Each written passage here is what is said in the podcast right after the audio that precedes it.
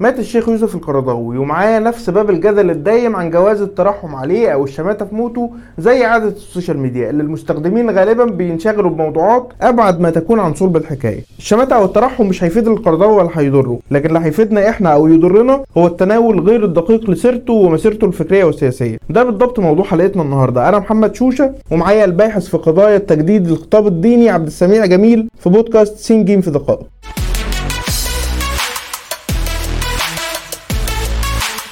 عبد السميع خلينا ندخل في الموضوع على طول. إيه رأيك في موضوع الشماتة أو الترحم على القرضاوي والله أنا شايف إن دي حاجة ما تخصناش ولا هتفيدنا في حاجة الحقيقة يعني. اللي هيفيدنا فعلا هو إن إحنا نكشف خطورة أفكار القرضاوي الرجعية الإرهابية الإجرامية عشان ما حدش فينا ينخدع ويقع في الفخ بتاع الوسطية المزيفة بتاعتها دي. واللي هيضرنا هو إن إحنا نسكت على الأفكار دي وإن إحنا نطبع معاها وإن إحنا نجملها ونقدمها في صورة حربائية للناس عشان تفضل مستمرة بقى طول الوقت يعني تنخر في عظم يعني وعقل المجتمعات بتاعتنا. عشان كده لو الجماعة بتوع موضوع الشماتة دول يقصدوا بالشماتة إن إحنا ما يعني عدم التناول النقدي لأفكار القرضاوي وكشف سجله الإرهابي والإجرامي فده بقى موضوع محتاج إن إحنا ننتبه له جدا الحقيقة ويعني نكشف خطورته. عبد السميع معلش اعذرني في النقطة دي. أنت حسستني فجأة إنك بتتكلم عن أسامة بن لادن ولا يعني هو في النهاية مفكر اجتهد وأصاب أو أخطأ؟ خليني أقول لك إن القرضاوي يمثل من الخطورة يعني عشرات أضعاف خطورة يعني واحد زي بن لادن ولا الظواهري ولا سيد قطب شخصيا. تاني ثانية واحدة.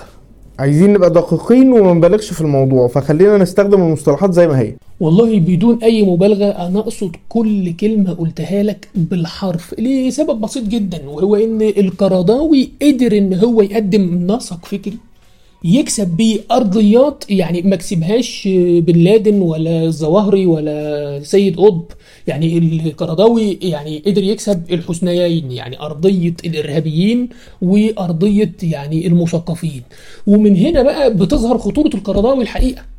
مش ملاحظ شوية إن الكلام لسه فضفاض وقايم على شوية أحكام عمومية ومفيش أرض صلبة واقفين عليها؟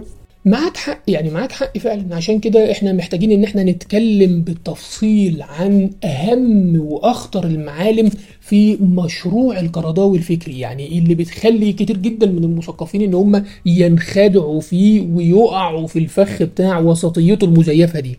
لكن خلينا بقى قبل ما ندخل في التفاصيل نسلط الضوء كده على شوية حاجات خاصة بالنسق والسياق التاريخي اللي ظهر فيه القرضاوي داخل جماعة الإخوان المسلمين. خلينا بس نبقى عارفين إن القرضاوي اتولد سنة 26 في أسرة مصرية بسيطة بإحدى قرى الغربية وبالتحديد في قرية اسمها صفت تراب وبعدين اتوفى والده وهو عنده سنتين وعاش يتيم ورباه عمه. لكن القرضاوي كان متفوق دراسيا جدا وطلع الثاني على الثانوية الأزهرية يعني على مستوى المملكة المصرية أيام ما كانت مصر ملكية. واتخرج من كلية أصول الدين سنة 53 وكمان كمل دراساته في الماجستير والدكتوراه وحصل على الدكتوراه سنة يعني 73 عن رسالة دكتوراه بعنوان إنه يعني الذكاء وأثرها في حل المشكلات الاجتماعية. كل ده كان يعني عادي في مسيرة أي شيخ أو أي خريج أزهري.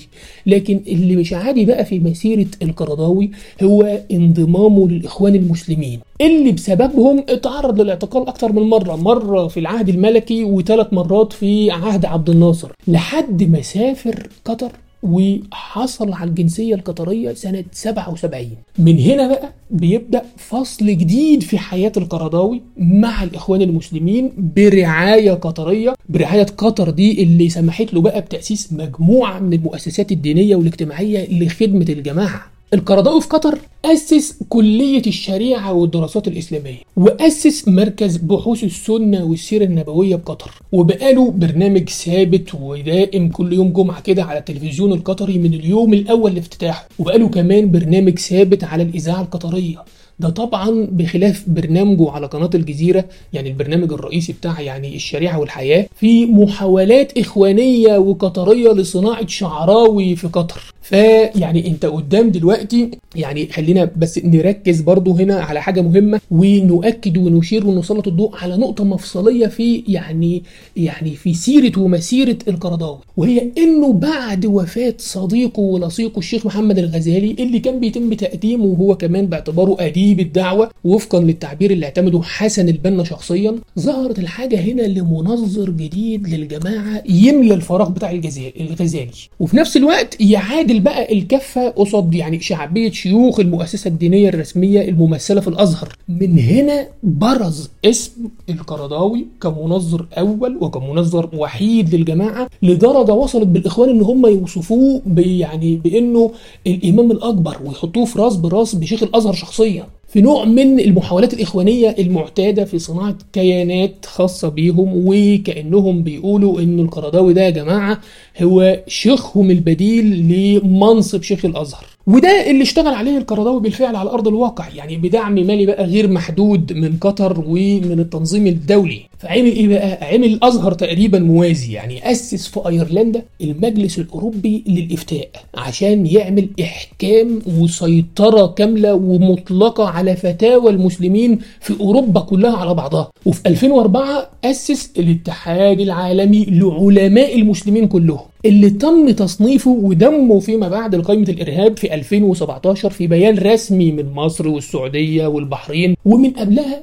في 2008 كانت بريطانيا منعت القرضاوي يعني منعت منحه تأشيرة للدخول لأراضيها للعلاج بسبب فتاوى يعني هو قدمها عن العمليات الانتحارية والإرهابية ضد المدنيين. ومن بعد بريطانيا في 2012 منعته فرنسا من دخول البلاد وقالت إنه غير مرحب به في فرنسا ومن ثم يا جماعة إحنا قدام شخص بيلعب دور من أخطر الأدوار داخل جماعة الإخوان المسلمين لدرجة إن البعض بيتعامل معاه أحيان كتير جدا باعتباره المرشد الحقيقي لجماعة الإخوان المسلمين والمرشد المحتمل لأهل السنة والجماعة كلهم على بعضهم كده مرة واحدة زي المرشد الشيعي في إيران كده. طيب كل ده كان مهم عشان نفهم إزاي الراجل ظهر وبرز دوره داخل الجماعة لكن أنت لسه ما قلتلناش فين المشكلة في افكار الراجل. خلينا برضو قبل ما نتكلم عن أفكار القرضاوي يعني نسلط الضوء على حاجة مهمة برضو هتبين لنا قد إيه يعني إنه يعني هتبين لنا هتبين لنا أكتر قد إيه أفكار القرضاوي دي مهمة بالنسبة لجماعة الإخوان المسلمين. لازم ناخد بالنا إننا بنتكلم أساسا عن جماعة ما عندهاش منتج فكري واحد يعني واحد ربنا. جماعة يعني ممكن تقول إنها متميزة حركيا متميزة تنظيميا لكن فكريا مفيش كاتب واحد قدر في الجماعة انه يقدم كتاب مهم في الفقه في السيرة في التاريخ في التفسير.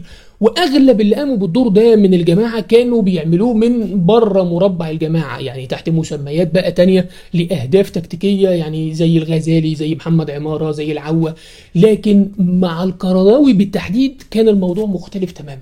القرضاوي يعني قدم لجماعة الإخوان خدمة هائلة يعني من خلال تقديم صورة مختلفة وغير تقليدية من الخطاب الديني. صورة بتبدو كده في الظاهر إنها مش سلفية ومش نصوصية بشكل كامل.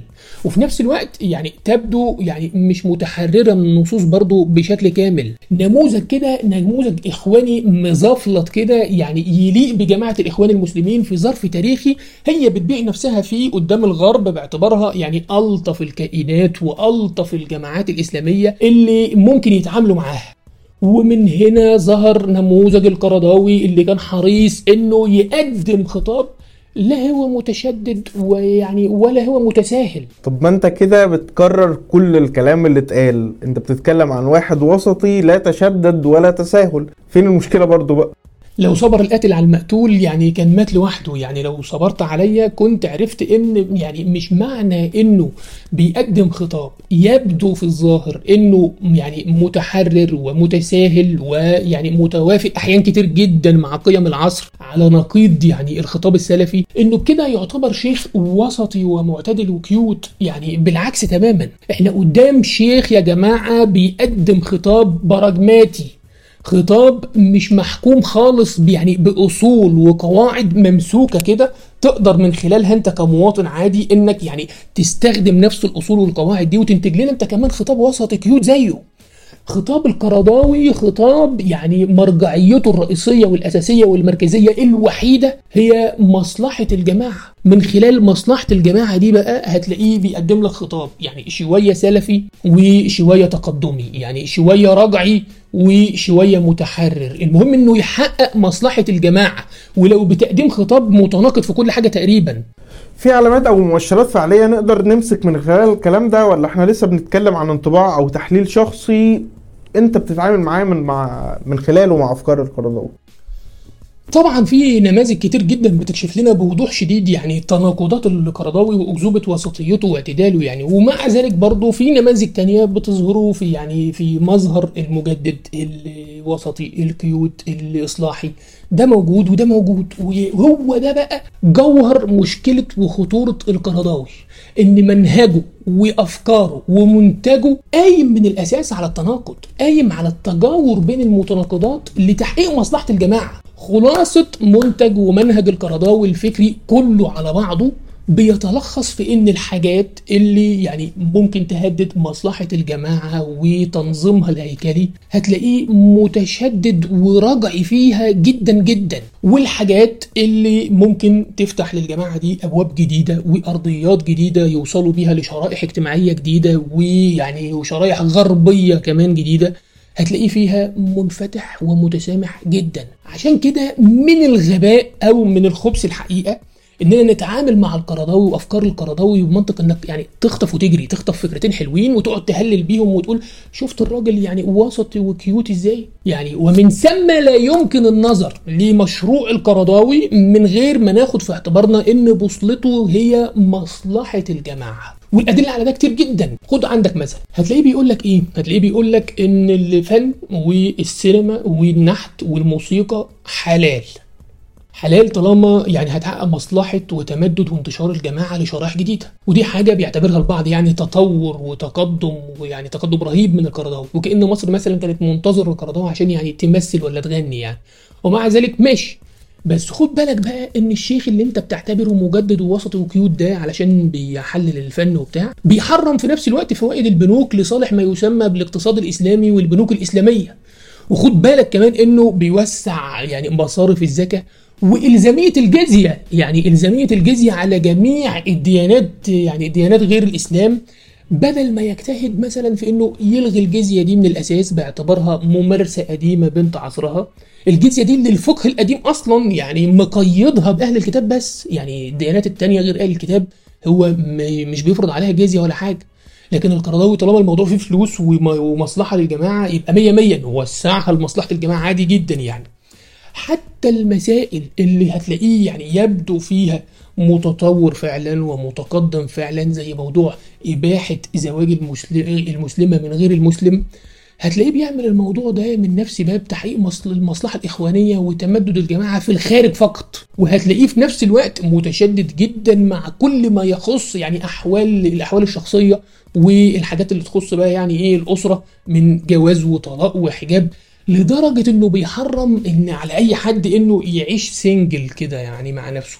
اللي هي المفروض حاجة يعني أصلا مباحة عادي يعني مفيش فيها أي مشكلة وكتير من المشايخ وكتير من رموزهم الدينية زي ابن تيمية وسيد قطب كان معتمدها يعني وكان حابب إنه يعيش single براحته يعني. لكن القرضاوي طالما الموضوع ده هيأثر على بناء الأسرة الإخوانية يبقى حرام على طول. هتلاقيه هتلاقيه كمان يعني القرضاوي هتلاقيه شوية يدعو للتقريب بين السنة والشيعة. علشان يعني حماس تلم شوية فلوس وشوية أسلحة من إيران. وفي نفس الوقت هتلاقيه بيدعو لمحاربة الشيعة وبشار العلوي في سوريا من منطلقات بقى دينية وطائفية ومذهبية عشان برضه يحقق مصلحة الجماعة ومصلحة أردوغان اللي هو وصفه بإنه أمير المؤمنين بالمناسبة. يعني حاجة يعني ونعم الوسطية والتجديد للقرضاوي الحقيقة هتلاقيه برضه بيقول لك إيه؟ هتلاقيه بيقول لك إنه إحلال داعش الخلافة في سوريا باطل شرعا. وفي نفس الوقت هتلاقيه بيقول لك سيطرة داعش على الموصل ثورة شعبية. يعني هتلاقيه بيقول لك أنا مختلف مع سيد قطب في تكفير المجتمعات. وهتلاقيه في نفس الوقت ويقول لك إيه يعني أول ما ساعة الجد بقى تلاقيه أول واحد بيميل لتكفير المجتمعات وإباحة الدماء. ده تلاقيه يعني بأفتى بإباحة دماء القذافي وقال لك اقتلوه ودمه في رقبتي. وفتح يعني حمامات الدم في ليبيا بسبب الفتوى بتاعته دي. اللي يعني فتحت باب الدم في الثورات العربية كلها يعني الثورات اللي الشباب يعني رافعين فيها شعارات السلمية السلمية ضد العنف ضد الرصاص لكن الشعراوي القرضاوي ما يعرفش غير يعني ال- العنف ما يعرفش غير لغة العنف والدم. فيقول لك اقتلوا القذافي ودمه في رقبتي. حاجة كده ونعم الوسطية والاعتدال المزيف. يعني مش بس كده ده هتلاقيه كمان بيقدم لك مثلا إيه؟ يعني نموذج يبان إنه بيميل لانحياز الثورات دي اللي هو كان شايف إن هي أساسا ثورات دينية وهتلاقيه مع الخروج على الحاكم. حاجة يعني حاجة هو مش مش شيخ سلطان ولا حاجة مع الخروج على الحاكم مين بقى؟ على بشار على بن علي على مبارك على القذافي. وفي نفس الوقت هتلاقيه راجعي جدا وضد الخروج على الحاكم اللي هو بقى مين؟ اللي هو تميم اللي هو أردوغان اللي هو مرسي. ويبيح دم أي حد يخرج على مرسي ويقول ويقول لك طبقوا فيهم احاديث بتاعت اللي يخرج على الحاكم اقتلوه يضربوا رقبته. ويدعو جميع الدواعش في العالم لمحاربة مصر ومحاربة السيسي وقتل الجيش والشرطة والمدنيين. سعادتك. هتلاقي موقفه متطور جدا مع مثلا الإساءة للإسلام يعني بسماحة زي موقفه من الفيلم المسيء للرسول اللي رفض مواجهته بالعنف ووصف الغاضبين بأنهم حمقى وطالب بمجادلة الناس بالتي هي أحسن وعدم تحميل الشعب الأمريكي وزر الفيلم. وفي نفس الوقت لما النظام الأمريكي يتغير ويغير معاملته مع الإخوان يقوم إيه؟ يقوم يحرض الناس على مقاطعة المنتجات الغربية اللي بتحارب الرسول وبتاع. طول ما الأمريكان مظبطين علاقتهم مع الإخوان هتلاقيه بيفتي لجنود أمريكا المسلمين بالمشاركة في محاربة المسلمين في أفغانستان. عادي جدا يعني. هتلاقيه بيقول لك يعني بمنتهى الوضوح والصراحة والبجاحة.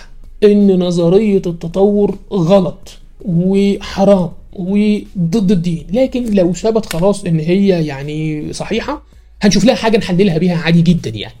ومن ثم يا جماعة يا أصحاب الخير لا يوجد حاكم ورابط ويعني بيمسك أفكار وفتاوى القرضاوي اللي المثقفين واليساريين بيخطفوا منها شوية أفكار ويقدموها باعتبارها يعني دليل وسطية واعتدال للقرضاوي. وهم بيغمضوا عينيهم في نفس الوقت وبيتغافلوا تماما عن كل آراء وأفكار ومواقفه الرجعية الإجرامية الإرهابية المناقضة للأفكار اللي بيخطفوها دي تماما. واللي هي كشف عن وسطيته المزيفة. ما ينفعش كده ما ينفعش كده ما يصحش كده. بس يا سيدي هي دي كل حكاية القرضاوي نورتنا يا عبد السميع. شكرا جدا. شكرا. كان انتهت حلقتنا. كان معاكم محمد شوشة وعبد السميع جميل في بودكاست سين جيم في دقائق.